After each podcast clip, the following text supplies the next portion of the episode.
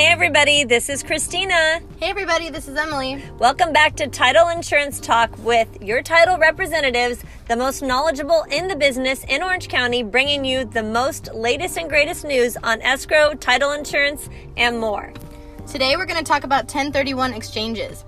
The opportunity to protect hard earned equity in the sale of an investment has been available to consumers since 1921.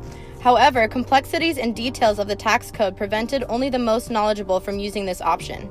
In 1990, the Omnibus Budget Act clarified the process and opened this opportunity to a broader set of consumers.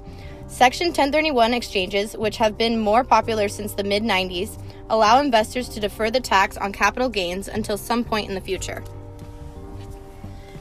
So, continuing on, Section 1031 of the IRS Code provides that no gain or loss shall be recognized on the exchange of the property held for productive use in a trade or business or for investment.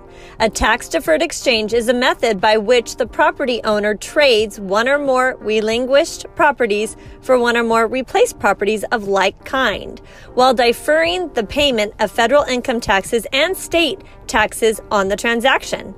The theory behind the Section 1031 is that when the property owner has reinvested the sale proceeds into another property, the economy gain has not been realized in any way that generates funds to pay any tax. In other words, the taxpayer's investment is still the same, only the form has changed vacant land, exchange for apartment, building, etc.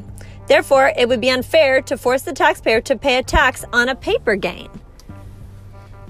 And furthermore, the like kind exchange under the 1031 is tax deferred, not tax free.